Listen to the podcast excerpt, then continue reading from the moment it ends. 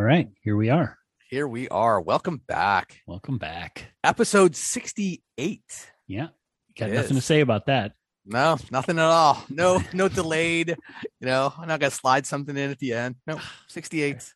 This is Science in Between. It is. Look at us. And this and is an auspicious day for us. It is. This is like we're breaking new territory right here. Woof. Yeah, it is. Is that it what is they a... say? Breaking new territory? I don't I think, think that's no.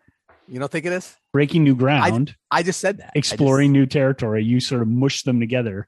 I think okay. that's called a portmanteau when you do that. Or, or an just, ollie. Just yeah, or like, an ollie. I landed an ollie right there. That's what it is. This is Ollie, and that is Scott. Yeah. You know? And this is Science in Between. And why is this? Why are we breaking new territory? You mean besides the fact that you're using a skateboarding term to describe things that you do poorly? I do well. I do well. Oh, sorry. That you do well. Yes. You know, I do it very well. Well, the reason we're breaking new territory. I'm drumming my, my table because it's like, uh, yeah, like drum roll, please. We have a special guest, our our first, first. ever guest on the show. Yeah, Fre- a friend of the show, yes. and a special guest. And uh, I'm excited because uh, it's it's Leslie Gates, who's a colleague of mine from Millersville, and I'm going to let Leslie introduce herself. Leslie, jump in. They're all going to be disappointed I'm not Brian Brown. No, no. I think they're, they're yeah, we're, we're we're done trying to get Brian Brown. It's okay. No. Who knows, sorry for the letdown. Yeah. Hey, everyone. I'm Leslie. I work at Millersville University with Ollie, and I am an art educator who works actually in a different college. Um, teacher education at our university is spread across the colleges. And so we have a College of Education and Human Services, and I work in arts and humanities and social sciences. And I, I'm an artist, and I train yes, teachers. And so uh, I've been thinking a lot about the relationship between art and science as a result of listening to how many, what, this is episode, whatever, that all that many podcasts. Yes. Yeah. And thinking about X. We're going to call it X, right? Yeah, X number of episodes. Right. And um, there are some, some of them have really prompted me to think about the concepts that y'all talk about and how, and whether they relate to things that I'm thinking about in my field. Nice. And some of them have probably, uh, had you reconsider life choices, like why you would listen to sixty-eight episodes of this. You're never Some getting that them, time back. I mean, all three of us are teacher educators, so that helps. There's yeah. enough in common about our work that I, you know, I can stay in it, but there are some times where you all totally lose me. Yeah. So, well, well, sixty episode sixty-seven with the, uh, what was it? Montilating the track. Montilating traxling. I yeah. Think, yeah. Yeah. That's one that's, uh, you're going to find I remember, a lot of I can remember w- what road I was driving on and where I was driving on that road when Scott was giving Ollie that quiz, because I was like, I have. It was a windy curve and it felt right. That's what I'm saying. Yeah, it felt so good. Yeah, that was great. Yeah, awesome. Seeing me stumble through another thing. Yeah, yeah, it was great. Yeah. But we should we should explain. Um, I mean, part of the reason that that Leslie's here today is. Um, after one of the uh, our other episodes uh, that did mention materials and how they get used in in science, um, Leslie reached out to us via email. Which is, if you want to be on the show, apparently this is the way. This is, is it. You, you send us an email and say that's not why I emailed you. Yeah. I, no, you, well, say, what, you said something interesting, and we're like, oh yes. my god.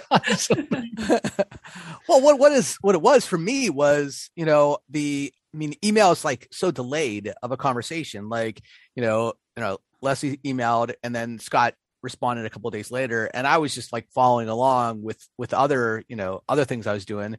And then Leslie responded a couple of days later. I'm just like, we should play this conversation out in real time, and that way we're all in the same place. And then if pe- other people find value, because I think that the the intersections we see between art and science, there may be other intersections in other disciplines too that other people are going, yeah, that that fits for me too. Mm-hmm. Um, and I know that Leslie and I had a meeting this week with some some folks at another st- school that they were uh, we were talking to some occupational therapists, which is like completely outside of science and art, you know, science education and art education. And w- w- at the end of the session, Le- Leslie and I were like, yeah, there's a lot of, you know, overlap between what they're doing and what we do in teacher education. And so I think that that's, a, I think, really the the promise of this conversation is the ability to find other intersections with other disciplines. Yeah. Yeah. So one of the things that's curious to me about thinking about relationships between disciplines is that the arts are often considered a family of disciplines, music, theater, dance, visual art. And I think that's because they share common purposes, mainly to express and interpret hum- human experience, right? And so as I thought more about education, one of the things I've realized is that science and art are actually a better family when we talk about the pedagogy and the way that they're taught than the arts are. And so, for instance, music is often taught more like a language and more like math because there are symbol mm-hmm. systems, and we do a lot of technique and skill on the front end, and students don't play music that they write for the most part while they're learning, unless they do that outside of school. Um, and that's changing a bit in music education, but that change is slow and it's going to be hard won, you know? And so um, I think about math and foreign language and music in terms of how we teach them as much more similar. And art and science are much more similar. And I think it's partially because they both start with um, observation and questioning and inquiry and experimentation. And both of them are looking at the natural world.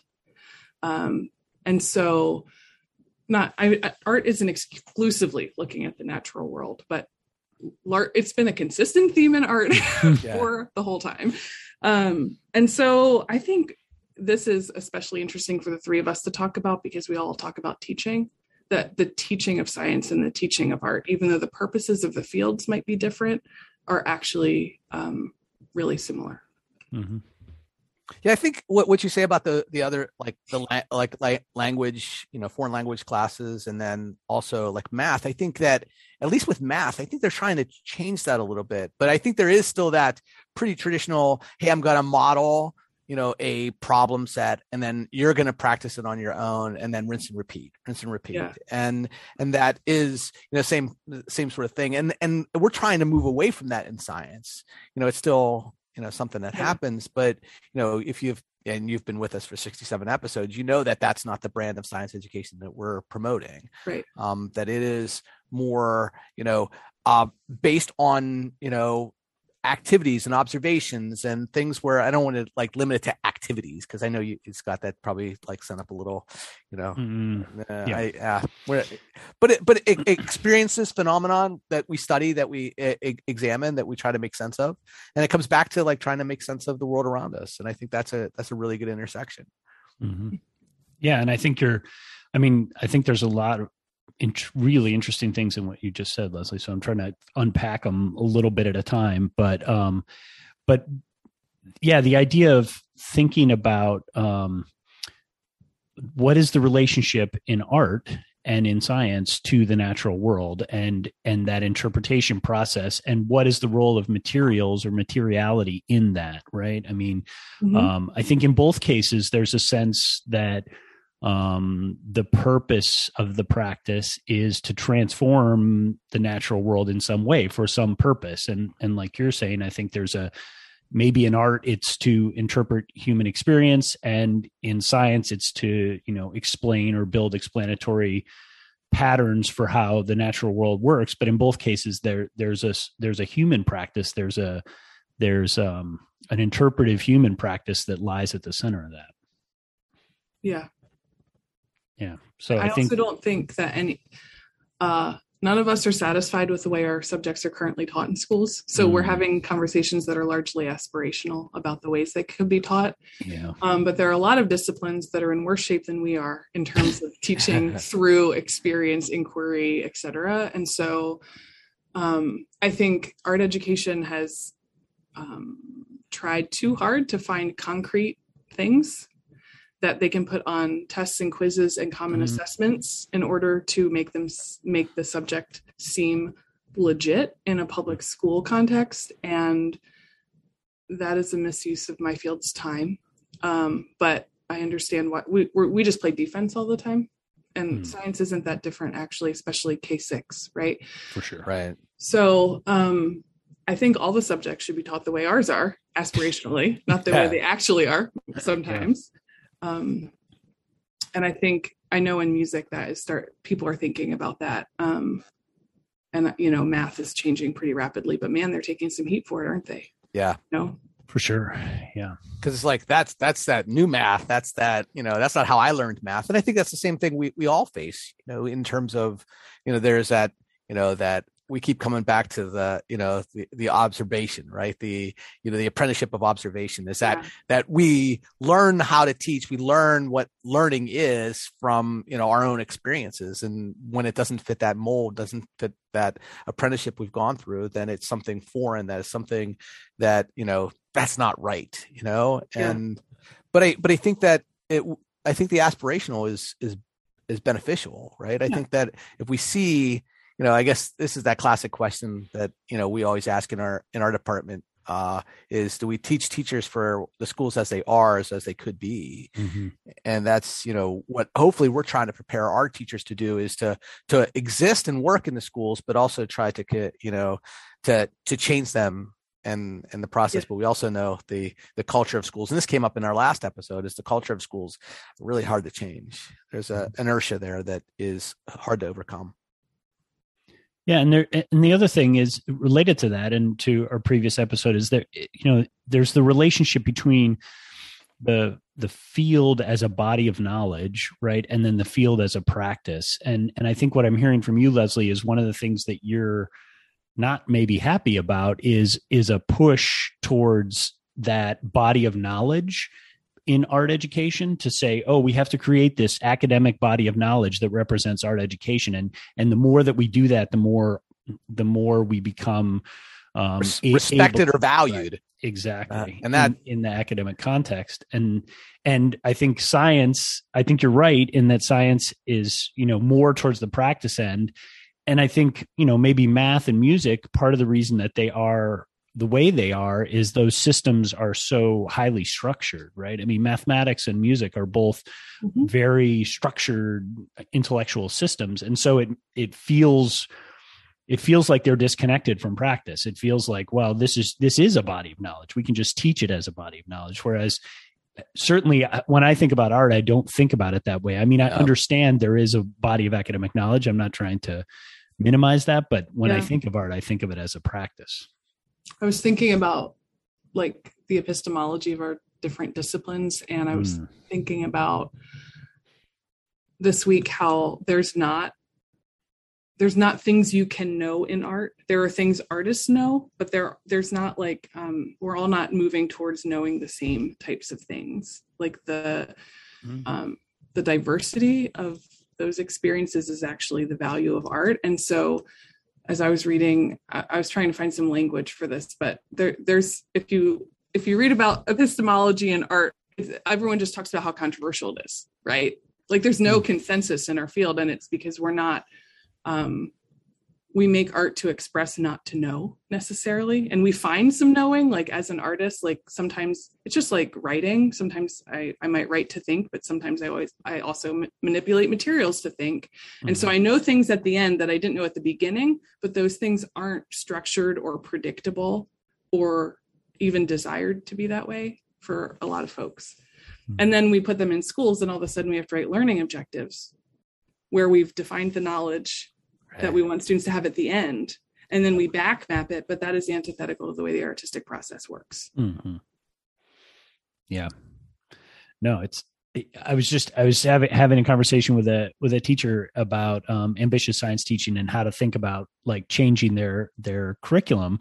And, you know, he, he couldn't get his head around the idea that, well, if you're really going to teach that way, you can't follow the same sequence in the curriculum as, you know, currently exists, that there's sort of a textbook. You have to rethink it and say, okay, well, I'm going to choose a phenomenon to explain. And that phenomenon is going to draw on parts from not only all over the curriculum in the area I teach, if I'm a chemistry teacher, but likely it's going to have aspects of other parts of science. And this is, this is a particular problem that science has, that we've sub-siloed ourselves into these disciplines, um, you know, it's almost the reverse of social studies. But, um, but I think, you know, that, that idea of, of, um, how do you, how do you, um, help people?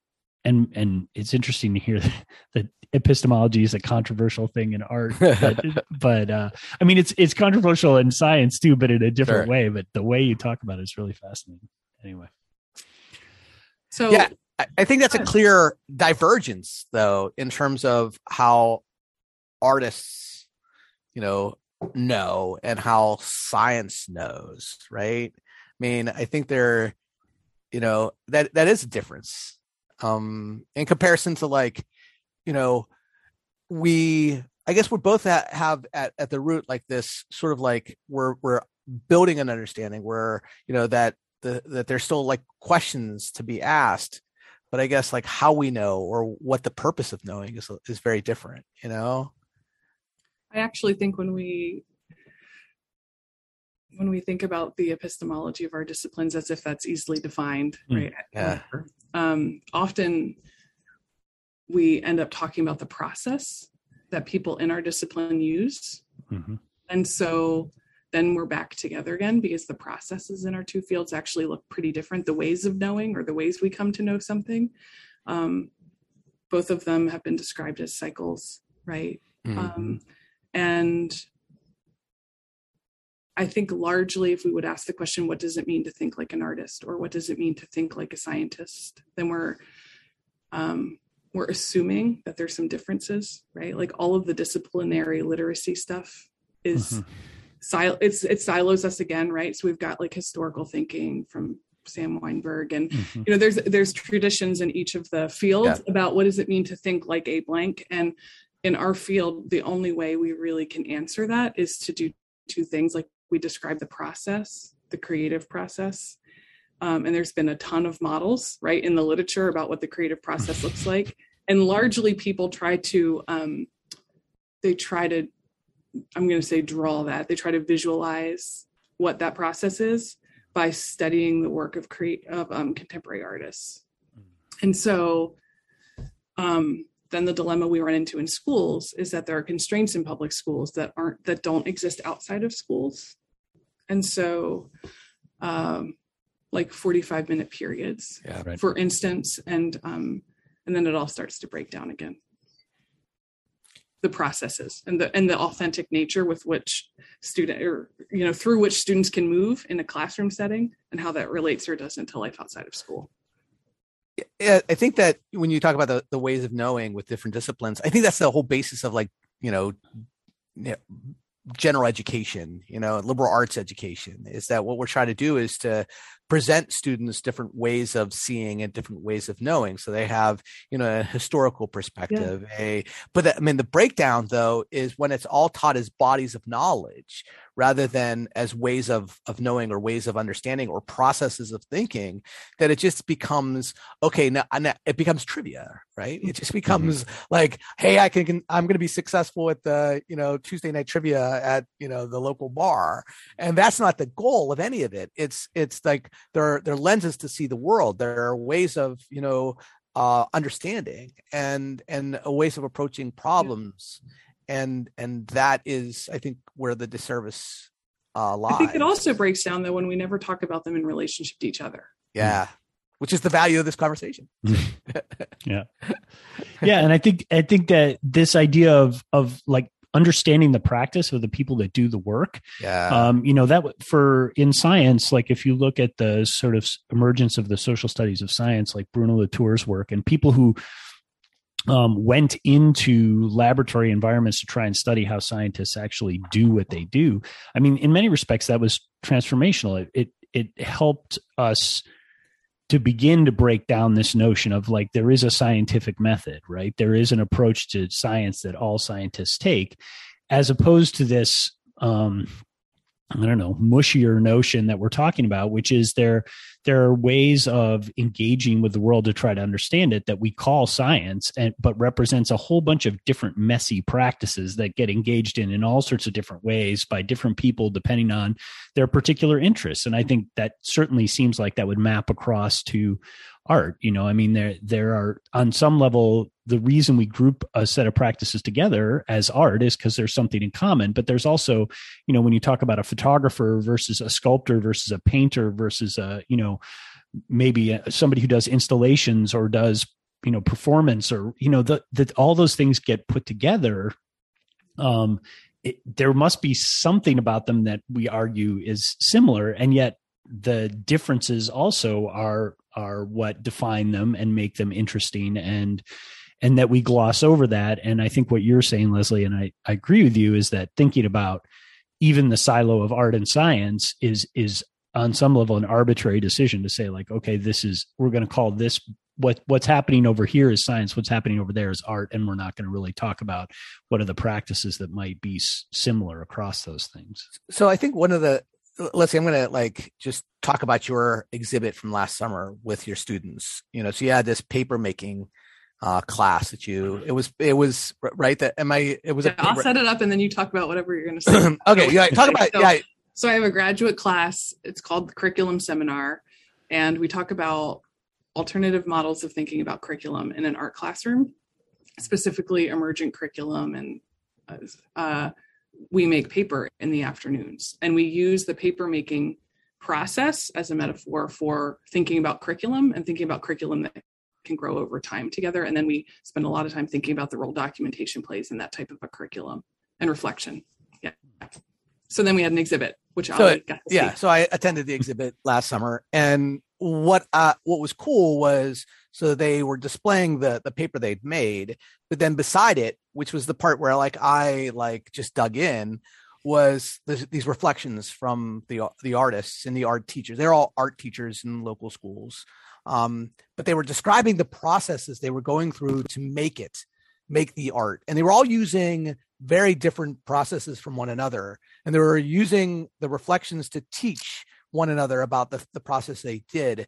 But a lot of it was experimentation.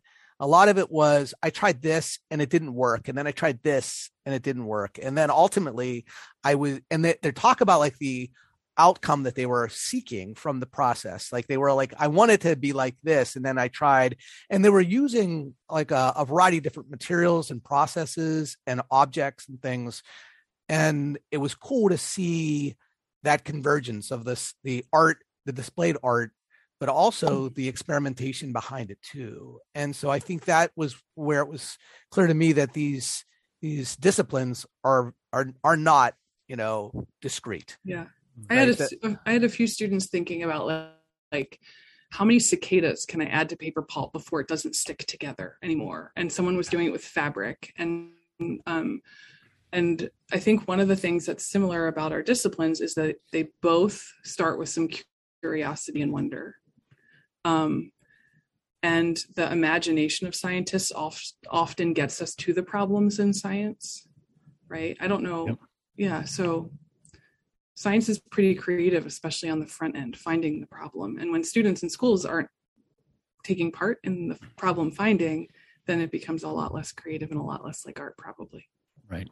Yeah, that's, Amen. that's exactly Amen, right. Sister. You strip away, you strip away what makes science as a practice compelling when you do that, right? I mean, it, you've you've turned it into a procedural march through something, you know, the death march with yeah. fun sauce, right? I mean, but, it's, but it's... that's the concern though with art though too. If it becomes sure. such a thing where it is like, okay, here's the accessible content that you've got to be able to to memorize and all that, then it becomes the death march. And for a we lot don't of have fun sauce, we have glitter. Yeah, nice.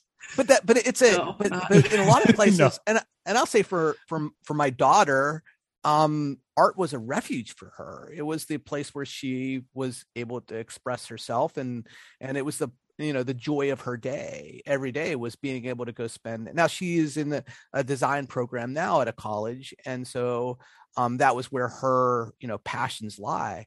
But um. But I, I worry that when we become, when it becomes this knowledge base to be learned rather than a creative process to express oneself, that um, that we're going to lose some of that. We're going to lose some of that refuge for students who find that value in that, expressing their curiosities that way. You know? Yeah. I mean, I think I think that tells us that the definitions of all these things, like the the academic knowledge comes through the practice. Like, you define the the terms by practicing them, right? I mean, when when I'm listening to you talk about what your students did with the with the curriculum project, and they were experimenting, right? Part of the experimentation process is they're trying to define the thing that they're they're trying to understand, and they're doing yeah. that through the practice. And I think that's what we're talking about in science too. We want students to engage in this idea of of yeah, I'm trying to define this thing through the practice. And I think the thing that gets scary about that, especially for teachers, is that that involves a lot of, you know, well, some people call it failure, and then they would talk about failure and how valuable it is. And I think that's sort of a red herring in some regards. I think what we're really talking about is this idea that, like, you have to be wrong to be right. So you have to work through your ideas. You have to have your ideas out and working through them first to get to a place where you feel more comfortable that this idea is productive or is going to accomplish the task that I want it to. But we want them to skip that step. And, and that step is what makes the field what it is, right? And so if you say, we're just going to jump right to, here's the answer, well, yeah. then you've, you've missed the whole point. And, and now you don't actually understand what the discipline is. You, you just know that there's this thing that I now have to know. And that's what makes me be a science person mm-hmm. or, an, or an art person. Yep. And the role of a teacher in that type of a environment is to think about what, what to just show students, and what not to show students, and what constraints to put on the process from the beginning and what not to. You know, in the example of the curriculum seminar class, um, I didn't want them to waste time trying to figure out how to make paper pulp. Um, and so I showed them things I knew from trial and error. I've taught this class three or four times now. So we're learning, like, over, right? I learned with those students. It's like, well, this doesn't work. And now I tell them, buy the oldest blender you can at Goodwill. It's better, right? Um, and so I showed them how to do it, and I did a demonstration like I would have done for my fifth grade art class. Here's the way to do it. And you can experiment with all these other ways, um, but then it allowed them to ask different types of questions, like the next level question, because they un- understood some fundamental things about the process. Um, But that's a hard decision sometimes, to figure out what to just hand them or to demonstrate. It's often in art, it's a demonstration. And it's a it's like an apprenticeship into a known way of something in our field. Um, and I think sometimes art teachers just take that too far, and then they give them too much, and then the problems aren't left for the students to solve. Right. Yeah, I mean, I think there's I think there's this issue of, like, what are the high leverage things you want your students to put their energy into, right? Yeah. So you want to, you want to not have them focus on the trivia, you know, what, how do I make the paper pulp? That's not the thing, right? So, um, so, but making that distinction, like deciding what are the, what are the really critical things? What are the, what are the areas that we want students to reason about, or pieces mm-hmm. of this thing, this problem that we want them to reason about. And then the rest of the stuff, sure, you can give it to them. But the, I agree with you, Leslie. The problem becomes that we lose track of that goal of scaffolding the complex thinking, and just think that, well, the way we get to the complex thinking is to give them everything and then to ask them to do the complex thinking at the end. And, and it, you can't do that. Right. Then, then, because then, then it becomes, okay, here's all the information I have to learn. Right. We're not scaffolding, we're presenting, like, you know, everything is a knowledge, you know, everything is like, hey, this is knowledge to learn. And then it's like, yeah, it becomes the trivia. Yeah. Yeah. And like in the tool analogy, it's like you keep handing them tools and you tell them the name of the tool, but you don't tell them what it, you know, yeah. and maybe you give it a, a definition for what it does, but they don't get to use the tool, and they just keep stacking up tools. And so they get this massive pile of tools next to them. And then at the end, you're like, okay, go do the thing, you know, go build the house. You've got the tools, go build the house. And it's like, well, wait, which one do I use? And when do I use it? It's like, you know, because I told yeah. you what all the tools are, and I gave you the definitions, and you're fine. Go do it. It's like, that's not how that works. Like you, you have to build it through the practice. Yeah. So Leslie, one of the things I, I, I want you to talk a little bit about is um, because I've I've sat in on your classes, um, and what what I've and I've given your students some feedback on, because I've actually seen some demo lessons, even though I like I have no, you know, background in art education at all.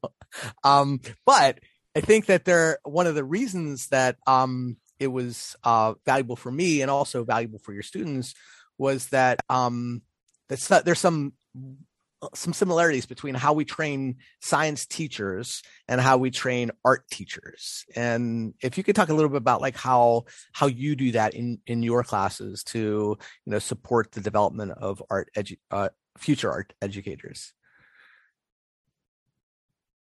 Sure. I know, like it's like give me give us the five minute like you know discussion um, of everything you do. Okay, so if, if students start in an art education program with me as freshmen, they will have me for four courses.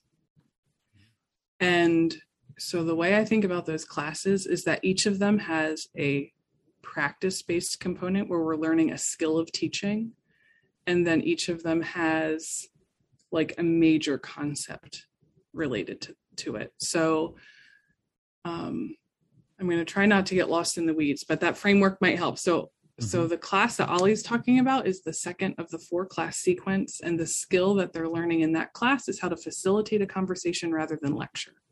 And they have to facilitate a conversation about a work of art. Um, And it is a way for the students both to learn about a bunch of contemporary artists, because I put constraints on the types of artists that they can present. Um, and I also want them to work through the dilemmas art teachers face about which contemporary art might be appropriate to talk about with the students. So, um, so that is an example. In, in a later class, they do a, a what is called in art education, a demo lecture. So they either record um, online. That was actually helpful post-COVID maneuver in my class, um, or they record in person a five-minute demonstration of material, and then we unpack um, how we demonstrate material um, and how we prompt uh, some investigation without doing the investigation for the students, what like the setup, right? Um, so yeah, so there are some intentional uh, skills that I'm trying to send them, the tools you were talking about, but like actually here's the tool that we're going to use. And then actually we're going to use it and we're going to watch each other use it and give each other feedback about these skills or tools of teaching. And then there's these concepts. Um, one of them that's really important in the third class is we talk about Arthur Efland's idea of the school art style. So Arthur Efland, um, this is like from the mid seventies, wrote an analysis, um, it was a functional analysis, and he basically said that there's a genre of art that's made in schools that's not made anywhere else. Why is that, right? And so it comes down to the culture of schooling. And I have a practice in that class where I have boxes of artwork that my own kids have made, and I bring it in and we sort it into they made this in school, they made this at home, and then we talk about the characteristics of both sets of work. Mm. And then we, so so we're trying to like drill down to the decisions teachers make from the concept. Um, So those are some those are some ways I'm I'm trying to help them think about what art practice in schools could look like to get a, a more direct line between the types of things happening in K twelve art classrooms and what contemporary artists are doing outside of schools. Wow. So so here's my question about my first question about that. I have a ton of questions about that, but uh, but one question is, so you articulated that really clearly. Um, is there Uh, an analog to ambitious science teaching in art? So is there somebody who has sort of tried to characterize the practices of art teaching um, in a way that you like what you just did? Well, the problem is, uh, so Mary Hafeli uh, is an art education scholar who has called our field out for scholarly amnesia, which is that we don't work on each other's ideas for very long because we're all creative thinkers and we want to come up with our own idea. And it's um, a major problem in the scholarship of our field. Um, I've been thinking about, I have this idea that actually someone from Penn State has been helping, like mentoring me through the thinking of this article that I should write at some point, which is that our teachers need to actually be fluent in a number of pedagogies. And one is demonstrating material and teaching skill, and another one is helping students find their voice and learn to express themselves. And so the problem is there isn't a pedagogy. There are histories of pedagogies in art education, and that art teachers tend to find their tribe and then just teach for that one thing. And I'm trying to figure out, like, how do we create a theory of art education teaching where folks are fluent and they can move in and out of those pedagogies that align to the goals we because we have multiple goals in art education, right? Like, mm-hmm. and so so so it's true in every discipline, mm-hmm. but we want students to express themselves, and we want them to have skills, and we want them to think creatively. And then art education has fourteen other objectives, depending on the flavor of the day. And all of those have pedagogical implications. And so what I'm trying to do is help my students understand that there are multiple pedagogies in which they have to be fluent in order to get students to have the, the knowledge and skills that we would want them to know um, at the end of their K twelve experience. So the, the short answer to the question is no. Um, the longer answer is we have his, we have pedagogies in our field that we've used for a long time. And the problem in art education is that we tend to focus on one at the expense of all the others for fifteen or twenty years. And then we move to the next one. See. And here we are. Yeah. Yeah. Well, I, and, and I would say the history of science education is a little different, but not a lot different from that. Yeah. I mean, we do have, we have had tribal uh, pedagogies. Um, and, and, but I think we've always had an effort to try and characterize in a broad sense, like what, what the pedagogies are. I mean, inquiry-based pedagogy being probably the, the, the first real attempt to yeah. do that. And then, and then, you know, we've moved through versions right. of that over time, but, um, but uh, I just, I think it's, you know, as a, as a person who thinks about sort of core practices, and that, that term is loaded across fields. Um, mm-hmm. But this idea that you can help um, pre-service teachers by giving them uh, or working with them to develop a characterization of teaching practices that are somewhat abstracted the way that you've described them. I think um, it's incredibly important, because if they don't have that, especially if we want them to teach in new and innovative ways, we need them to have something to hang on to, because otherwise they revert, right? They, yeah. they revert to the, to their apprenticeship of observation, and they just do. Yeah, well, this is how I did the thing. And when I was in school, and I really loved it, because that's why I'm here. I'm in science because I love the way they taught science. And yeah. So Leslie, when you talk about those, those, those practices and pedagogies, like how much do you get into the, like the, the, the background, like the, you know, some of the, like, I, I don't want to use the, we've used the epistemological term a few times today, but like how much do, how much you get to the, the, the, the, I don't know, the, the backgrounds, like the ways of understanding the, um, some of the learning theory that goes behind each one of those, and how that connects to the, the, the practice of, of art and learning art and doing art. Like, um, so in the first class, I mean, the first class is called Children and Their Ideas, and the, the questions that we really wrestle with in that class are, do children have ideas, and are those worth expressing? Um, which now, sounds silly, where do you land, where do you land on that? I know. So uh, it's resonating somehow, but I think we start with a different assumption yeah. when we plan K twelve learning. Um, mm-hmm. And so we offer a choice-based Saturday art school program where students come in and we don't plan projects, and it forces my students to think about how you plan structures for learning and not what students will do. And it's the beginning of our program, and it's really upsetting um, to them intellectually, right? Because mm-hmm. they're they've been successful in traditional art programs, and now they're coming to school to major in art education. And so um yeah so I I like to dig right at the beliefs that we have about art and the teaching and learning in art. And um, I don't actually think teaching with a very open choice-based classroom is the pedagogy or curriculum we should use to get at every goal in art education, but it's the one that's most disruptive. And so we take that one on first, mm-hmm. and then I'll like tackle other beliefs that we have in other classes. Yeah, yeah that's, I, yep. Go ahead, Emily. What, when, when I, I think about for, for my kids who are both like art kids, um, my son and my daughter, and when they were in, I know you have a big heart there. Um, when they were in elementary school, it was a lot of, um, make everybody was making the same yeah, piece of were. art. Yep.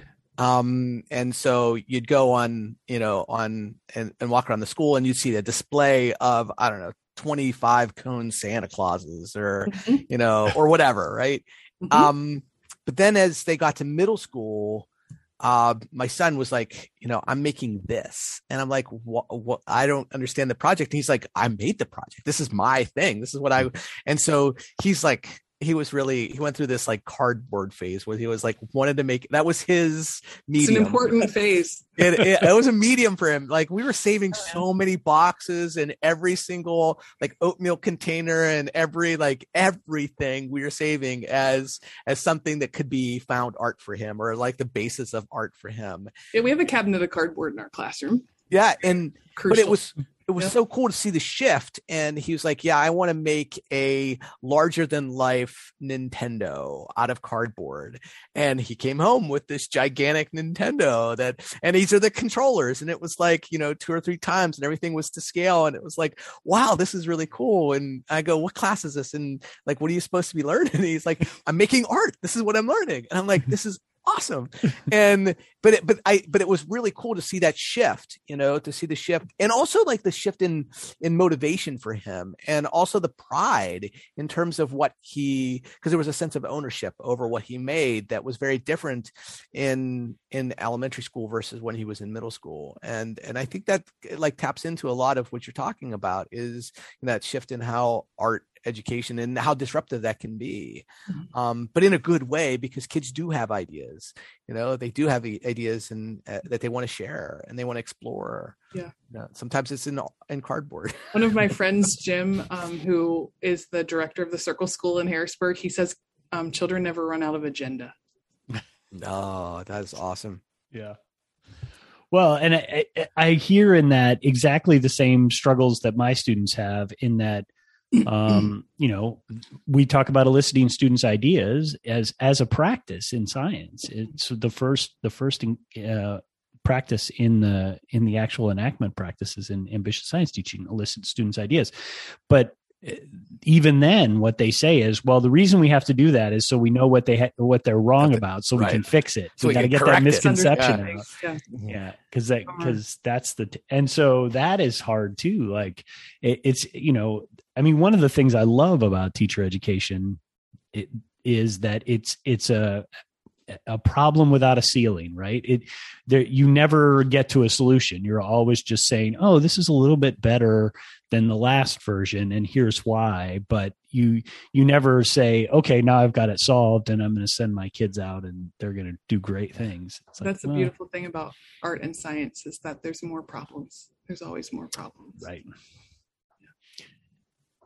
And I think that's a perfect segue so, into yeah. joys, because problems and joys almost always go together. So I, I know you know how this works, Leslie, but we'll give you a second in case you haven't thought about a joy that you want to share. But we'll start, as we usually do, with Ollie, I think. Uh, does it start with me? I, I think we should go back and take a look at, you know, all okay. of the episodes. Yeah. You I, just I know I, I always come prepared. That's what you can do over the holidays. You that's can go the, back and and mark. You can do a little tally sheet.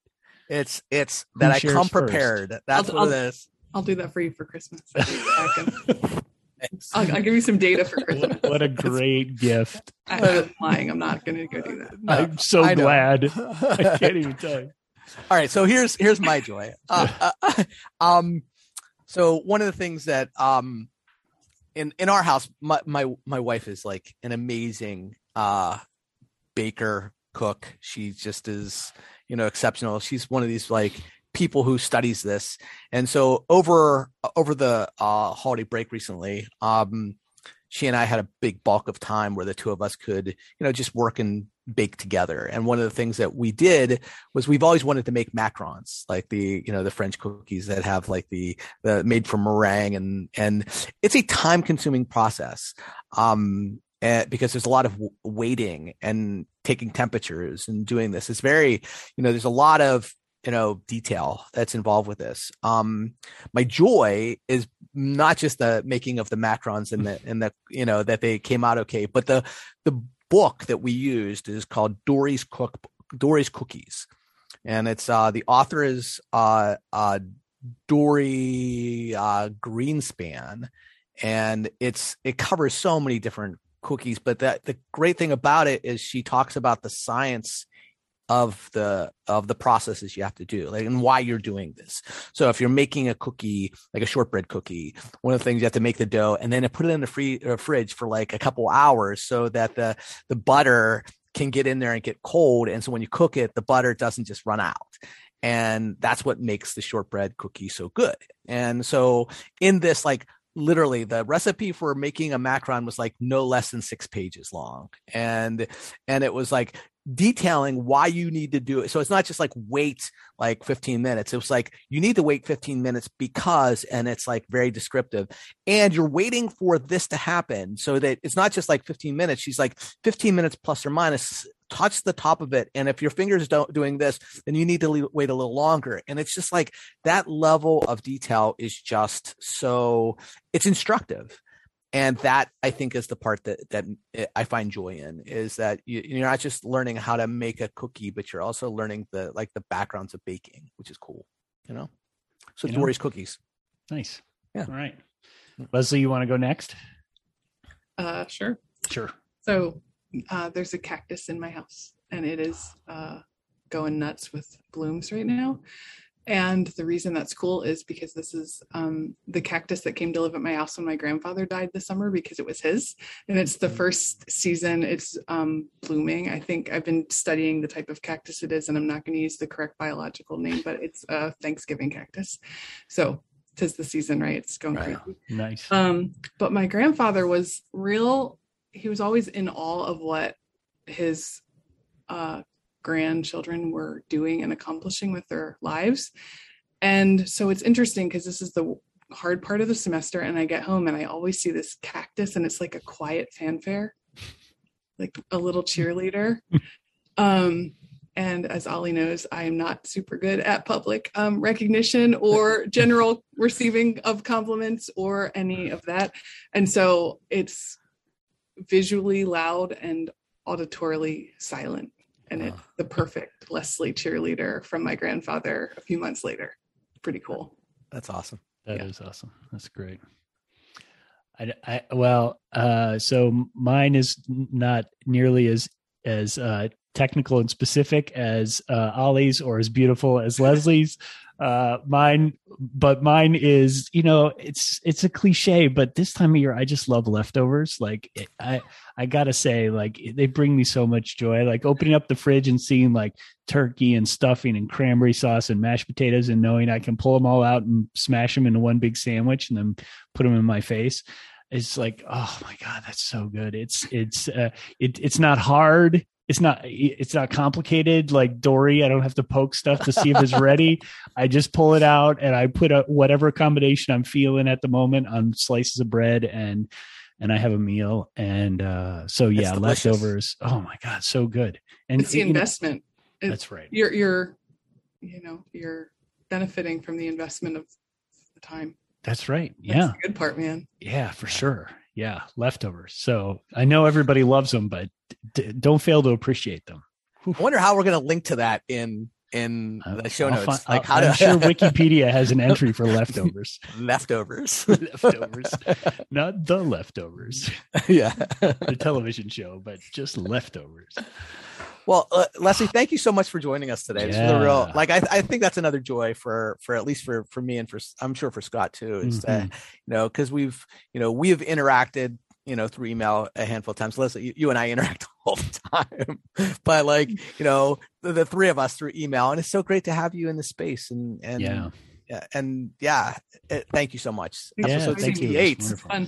Yeah, this is great. And I'm sure there, there, there may be opportunities down the road for us to revisit a, another topic or two. So you're always welcome here. Sounds good. Friend yeah. of the show. Friend of the show. The actual friend of the show, as opposed yeah. to that. Yeah, Brian like, Brown and John Dewey. Who's oh, John Dewey. Well, he's got a pretty good excuse. yeah. uh, we're, we're going to, I'm going to effort to try to get him on the show. Yeah, please, please do. Bring, bring a medium on to channel yeah. John Dewey for us. Yeah, that'd be excellent. Yeah, uh, something to do over the holidays. Well, until well, then. Until then, we'll catch you next time. In between. See you then. Bye now.